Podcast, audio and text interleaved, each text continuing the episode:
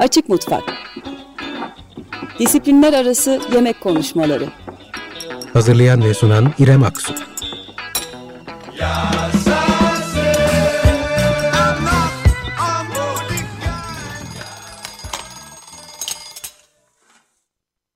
Radyo Açık Mutfak'tan herkese merhaba. Bir önceki programda mutfak ve müzik konuşmuştuk ve şeflerin seçtiği şarkılardan bir şarkı listesi hazırlamıştım farklı e, bir program formatı olarak. Bu programın kaydına şarkı ağırlıklı olduğu için maalesef podcast olarak sosyal medya ağlarında yer veremedik. O nedenle mutfakta ne dinlediğini öyküleriyle paylaşan, zaman ayıran, katkı yapan şef dostlarım Kate Hamilton, Tom Eagle, Civaner, Vasilis Şaman ve İlknur Çelik'e çok teşekkür ederim. Bununla başlamak istedim programa bu hafta. Şimdi bu haftaki konum gıda mühendisi, mutfaktaki kimyacı ve bizi yeryüzüne bağlayan hikayeler kitaplarının yazarı Bülent Ilgaz Şık. Ee, ancak onu kamuoyunu bilgilendirdiği için dava açılan bilim insanı olarak da anımsayanlarınız olacaktır. Ne olmuştu kısaca hatırlayalım. Kocaeli Ergeneçay Havzası'nda kanser vakaları ile çevre kirliliğinin gıdalarda ve suda tespit edilen kanserojen maddelerin ilişkisini ortaya koyan araştırmanın sonuçlarını Sağlık Bakanlığı açıklamamıştı. Bülent Şık bir yazı dizisiyle kamuoyunu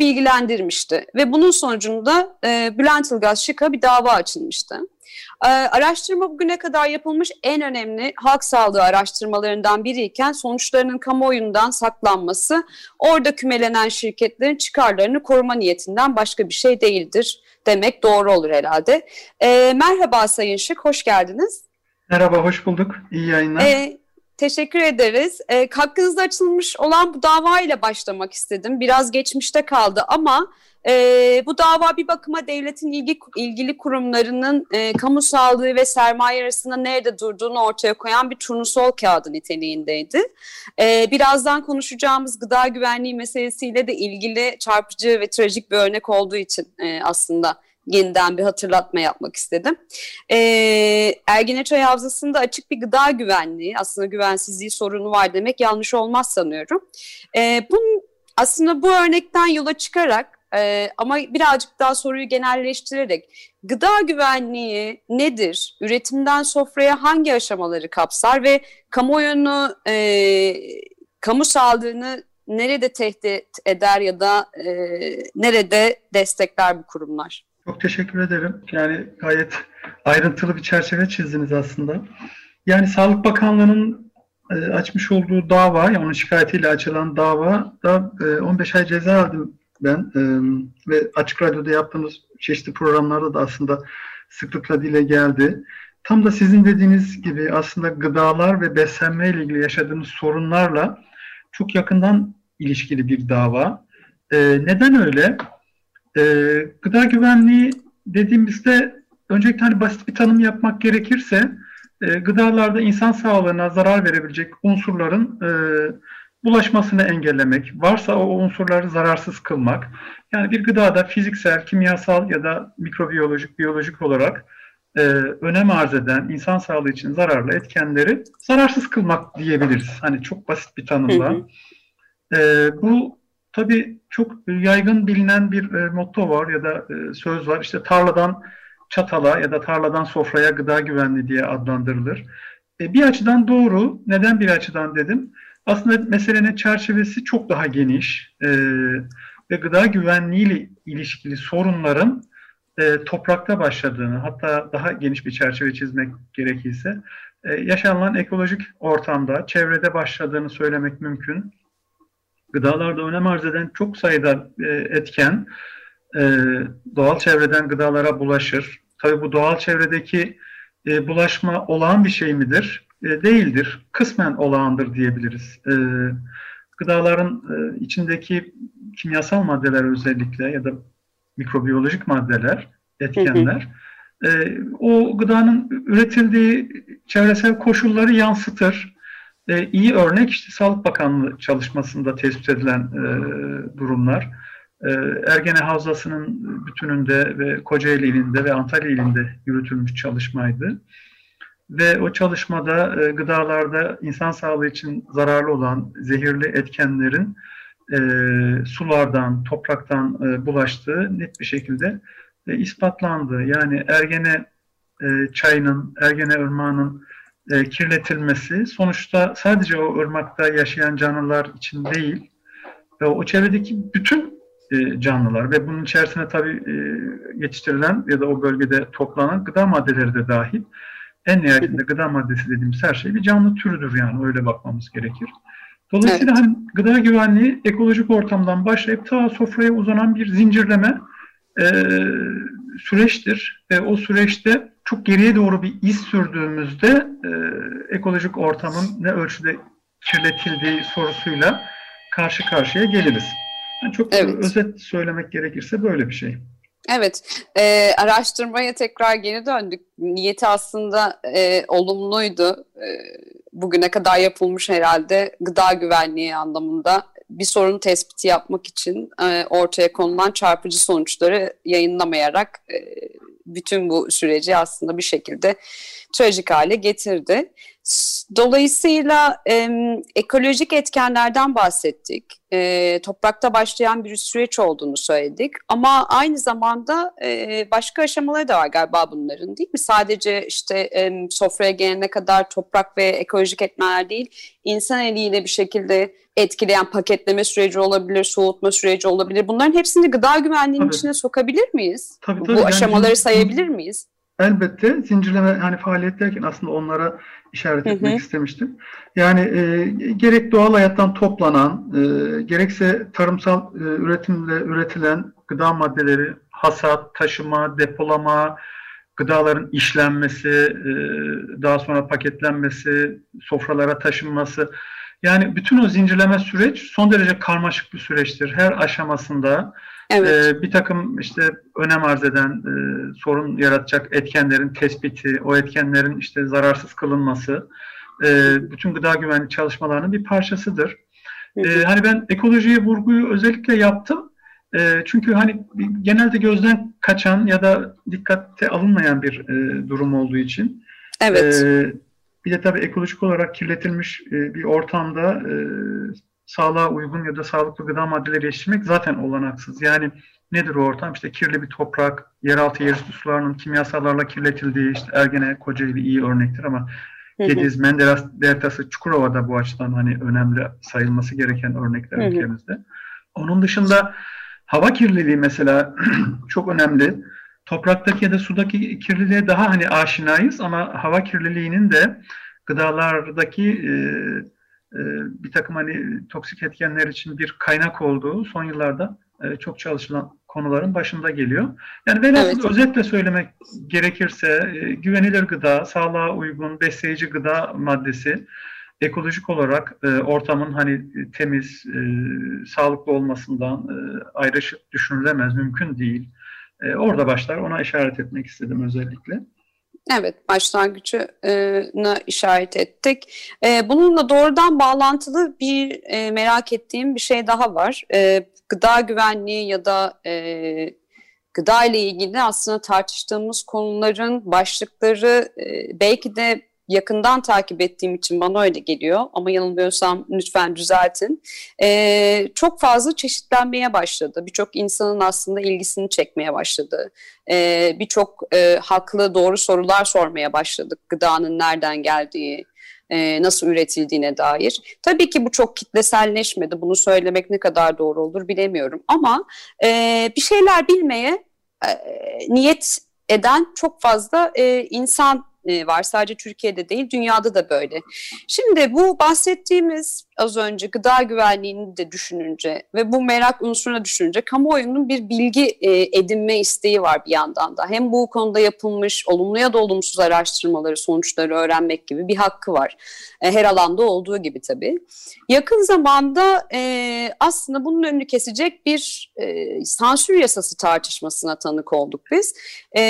Ve sizin de çağrınızda birçok insanın katkısıyla bir kampanyaya dönüştü bu ve geri çekildi e, ve yasanın aslında hükümet kanadından gelen açıklaması bilgi kirliliğini önlemek için olduğuna dairdi.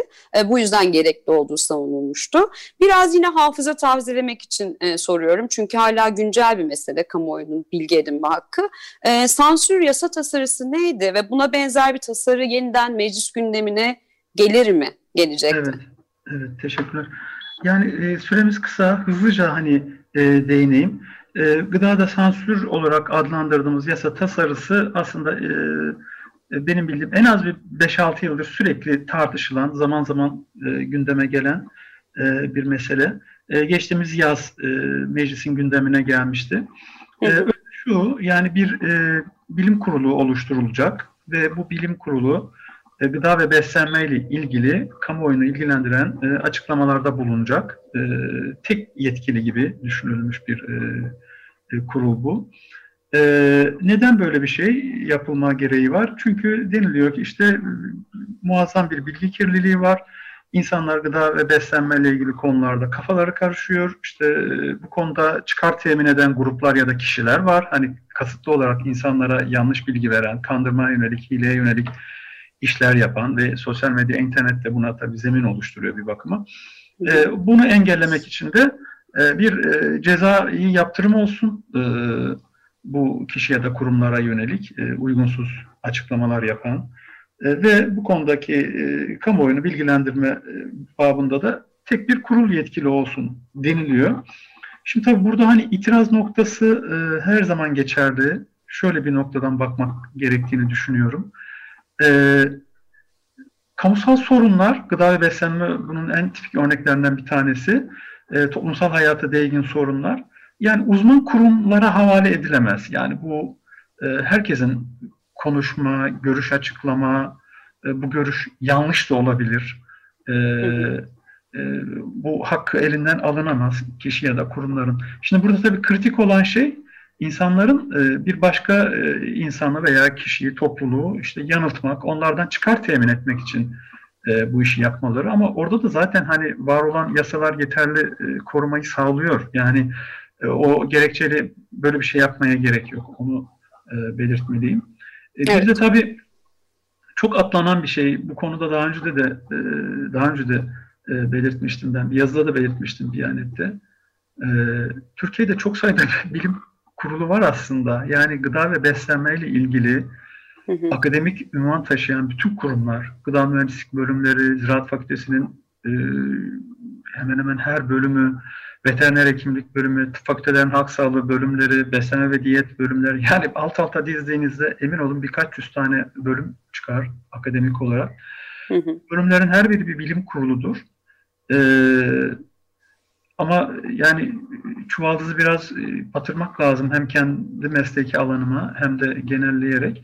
E, Türkiye'de kurumlar ne yazık ki konuşmuyor. Yani kamu sağlığını ilgilendiren, çevre sağlığını ilgilendiren konularda kurumlarda muazzam bir sessizlik hakim. E, nihayetinde her bölümün kurulu onlarca akademisyenden oluşan bir kurul gibi düşünebiliriz e, kamusal sorunlarda e, söz almaz.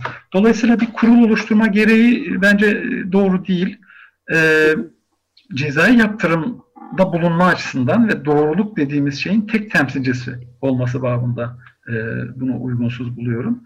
E, bir gıda kurulu olabilir ya da beslenme kurulu ama tavsiye niteliğinde kararlar verebilir. Bunun önünde de bir engel yok ama dediğim gibi yani Türkiye'de zaten bu tip açıklamalar yapacak, tavsiyeler verecek onlarca kurum var demin saydım mesleki alanlarda. Evet onları belki cesaretlendirmek ee, gerekiyor biraz daha. Evet yani mi? çok basitleştirirsem Hı-hı. Türkiye'de kişiler konuşuyor. Yani böyle bir sorun var. Ee, bir evet. sorun gerçekten. Medyanın çok muazzam bir manipüle etme hali var. Yani şimdi Türkiye'deki bilgi kirliliğine en önemli katkıyı e, veren kurumların başında medya organları geliyor. Onlarca televizyon kanalı, radyo vesaire, özellikle televizyon programları. E şimdi yani bu e, bu programlar bunu niye yapıyor sorusu e, başka türlü değerlendirilmeli ve ben şimdiye kadar uygunsuz yayın yapan, uygunsuzluğundan kastım da şu, yani işte onu yemeyin, bunu yiyin, onda o var, onu yemeyin, bunda bu var, bunu yiyin gibi çok böyle gıda ve beslenme evet. sorunlarını bireyselleştiren, hı kişisel tercih ve alışkanlıklara bağlı sorunlarmış gibi gösteren her yayın e, benim gözümde e, bilgi kirliliği yapıyor diyebilirim. Evet bu farklı başlıklarda da var aslında. Ana akım dediğimiz şey çok nedeniyle nasılıyla ilgilenmiyor ve dediğiniz gibi bireylere e, sorumluluk düştüğünü söylüyor. İklim krizi için de benzer şeyler, tavsiyeleri e, salık veren bir sürü kafa var bence e, medyada. Gıdada da aslında farklı bir örnek görmüyoruz galiba. Süremiz birazcık e, daraldı Bülent Bey. Hı hı. E, bir tane daha sorun var çünkü özellikle e, sormak istediğim. Bu konuştuğumuz meseleler birbirini besliyor elbette ama tarım zehirleri, pestisitler onlar da çok uzun zamandır gündemdeydi. Bununla ilgili bir sürü kampanya yapıldı, yapılmaya devam ediyor. Ee, tarım ilacı değil zehirleri diye aslında çarpıcı bir sloganı da var. Ee, akılda kalıcı. Ee, Buğday Derneği'nin öncülüğünde e, bir kampanya var ve aynı zamanda farklı platformlarda e, acaba alternatif gıda nasıl üretilir, zehirsiz gıdaya nasıl ulaşılır gibi bir sürü bilgiye de aynı zamanda ulaşabiliyoruz. Benim sormak istediğim şey bu tarz kampanyalar irili ufaklı oluyor ancak e, tabii ki bunların tabandan bir baskı yapma özelliği de var kampanyada böyle hareketlerin. E, sokağa pek çıkamasak da şu aralar e, internetten devam ediyor. Peki bunlar ee, insanların desteği önemli tabii ki ama yerel yönetimlerle işbirliğine geldiği zaman e, neler oluyor ya da nasıl yürütülmeli? Bununla ilgili e, ne dersiniz acaba? Tarım zehirleri aslında örneklerden bir tanesi. Yani gıda güvenliğini tehdit eden kimyasal e, unsurlardan bir tanesi diyebilirim. e, ama gıda güvenliği meselelerini anlatmak için iyi bir örnek olduğunu ben yıllardır hep e, söylüyorum. E, biraz da bu konunun hani kamuoyunda sahiplenilmiş olması, e, tarım örgütlerinin, tüketici örgütlerinin, çevre örgütlerinin bu konuda daha da hassas davranıyor olması gerçekten bence mutluluk verici. E, iyi örneklerden bir tanesi sizin de andığınız Buğday Derneği'nin biraz hani öncülüğünde diyeyim e, yürütülen ve yakın zamanda hani önümüzdeki çok kısa bir zaman diliminde e, zannederim bir açıklama gelecektir zehirsiz sofralar ağından. E, evet hani ismini geniş, söylemedim. Evet geniş katılımlı bir şeye dönüşmek üzere hani içinde olduğum için bunu rahatlıkla ifade edebilirim. Çok sayıda e, sivil toplum örgütünün kurumu temsil edecek bir yapıya dönüşmek üzere. Onun çalışmaları hızla devam ediyor hala. Çok iyi. E, bu, bu önemli. Türkiye'de e, tarım ilacı dediğimiz e, kimyasal maddelerin aslında ilaç değil zehir olduğunu e, ancak anlatabildiğimizi düşünüyorum ve zehir kavramı gittikçe yerleşiyor ve doğrusu da odur. Sadece e, insan sağlığı için değil, doğal hayatın bütünü için çok ciddi bir risktir, tehdittir. Ee, hı hı. İkisini de birden söylemiş olayım hem risk hem tehdit. Evet. Bu etkenler. Ee, peki daha geniş çerçevede ne yapılmalı? Ee, sadece hani bu sivil toplum örgütlerinin e, bir araya gelmesi elbette önemli. Yerel yönetimlerin gıda ile ilgili e, bir takım hamleleri var son yıllara yayılan. İşte İstanbul Belediyesi, Ankara, Mersin, e, İzmir, e, benim hani izleyebildiklerim büyük kent belediyelerinde evet. bir hareketlenme var. E, şimdi zannediyorum bu daha da e, genişleyecek e, önümüzdeki zaman diliminde. E, yurttaşların, sivil toplum örgütlerinin geniş bağlamda söylüyorum yani kooperatiflerden tutun e, çevre dostu örgütlere, ekoloji örgütlerine, gıda tarımıyla ilgili inisiyatifleri varana dek e, yerel yönetimlerle bağ kurmasını sağlayacak bir e, ara yüzeye, bir ara yapıya ihtiyaç var. Yani bu ara yapı bir gıda meclisi, bir gıda konseyi gibi düşünebiliriz. E, bununla ilgili bazı çalışmalar olduğunu da hani belirteyim sadece işaret etmekle yetineyim. Önümüzdeki e, zaman Tabii. sürecinde açıklanacak bence yani bir yola yol haritasına e, kavuşacağız. Hı hı. En azından bazı büyük kentlerde diyebilirim. Hı hı. E, burada temel mesele şu. Yani e, artık gıda ile ilgili sorunların işte ekolojik kirlenmeden bahsettiğimizde, Ergene çayı kirli dediğimizde, işte Kaz Dağları'nın maden yatırımlarına açılıyor, oradaki ormanlar kıyılıyor dediğimizde ya da Antalya Türkiye'nin en fazla tarım zehri kullanan illerinden biri oldu dediğimizde. Ya bu sorunlar aslında hepimizin e, tabağına geliyor. Yani öyle basitleştireyim. Evet. Bir başka coğrafyada bizden uzak bir yerde ne kadar uzak olursa olsun gerçekleşen bir ekolojik yıkım, tahribat, e, kimyasal kirlilik, çevre kirliliği vesaire ama en nihayetinde beslenme zinciri yoluyla bize de ulaşıyor, bize de geliyor. Dolayısıyla evet. birer yurttaş olarak hani ne yapabiliriz sorusunun bence e, önümüzde duran bir sorudur bu ve katılım bekleyen bir e, soru. Bunu bir çağrı, bir davet gibi düşünüyorum ben.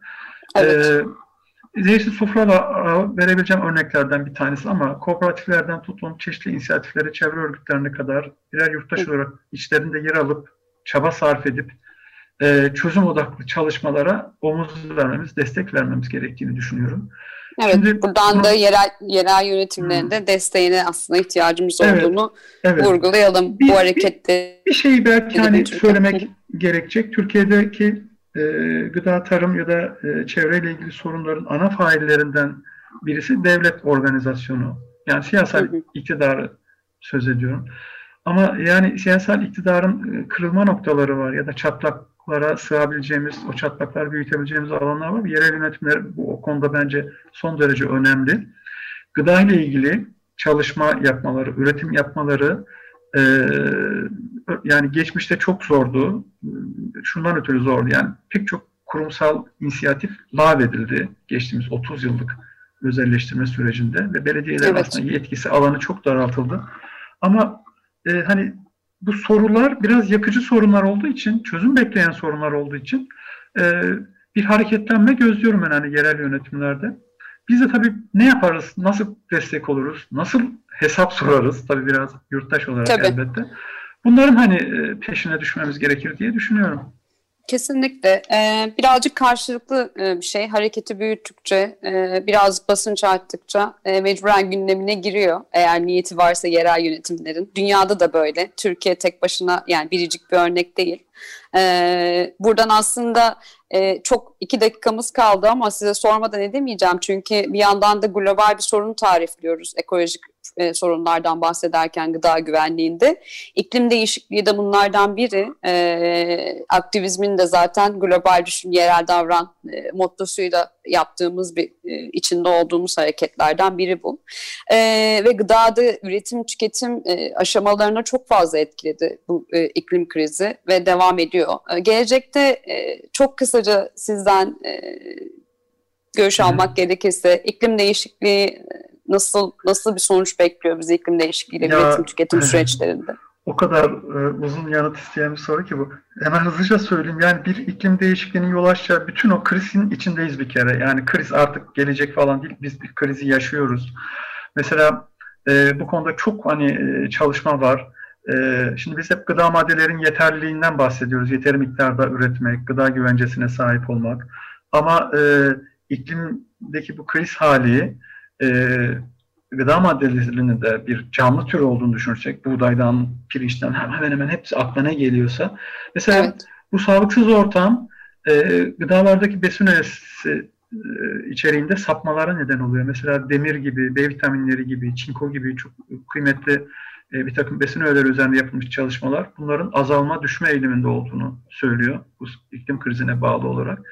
Velhasıl bizim çok e, hani sadece gıda sorunları bağlamında baksak dahi çok hızlı bir viraj almamız lazım. Bu iklim krizini durduracak, engelleyecek yöntemleri, teknikleri, siyasal e, atmosferi oluşturabilmek için. E, gıdada ne yapabiliriz? Yani çözümlere sahibiz. Sadece agroekolojik e, tekniklerin ülke genelinde yaygınlık kazanması bile iklim krizi sorunlarına çarelerinden bir tanesidir. Aynı zamanda e, sağlıklı gıda üretiminin de en önemli bence yöntemlerinden de bir tanesi diye düşünebiliriz. Siyaset yapmak gerekiyor. Yani basitleştiriyorum ben birer yurttaş olarak. Kesinlikle. E, bu konu biraz uzun. Ben belki e, sizi açık mutfağa yeniden sadece iklim krizi ve gıda üretim tüketim e, aşamalarını buna etkisini konuşacağımız program e, için davet edebilirim. E, çok isterim. E, süremizin sonuna geldik. Çok teşekkür ederim Bülent Bey konuk ben, olduğunuz için. Sağ olun ben teşekkür ederim yer verdiğiniz için. E, bütün dinleyicilere de selam ediyorum. Sağ olsunlar. Teşekkürler. Bu konular e, tabii ki 25 dakikaya sığacak e, kısalıkta değil. Daha uzun tartışmak dileğiyle diyorum. E, evet, hoşçakalın. Hoşçakalın. Çok selamlar. Açık Mutfak'tan bu haftalıkta bu kadar. İki hafta sonra Perşembe akşamı yeniden aynı saatte görüşmek üzere. Hoşçakalın. Açık Mutfak Disiplinler Arası Yemek Konuşmaları Hazırlayan ve sunan İrem Aksu Yes.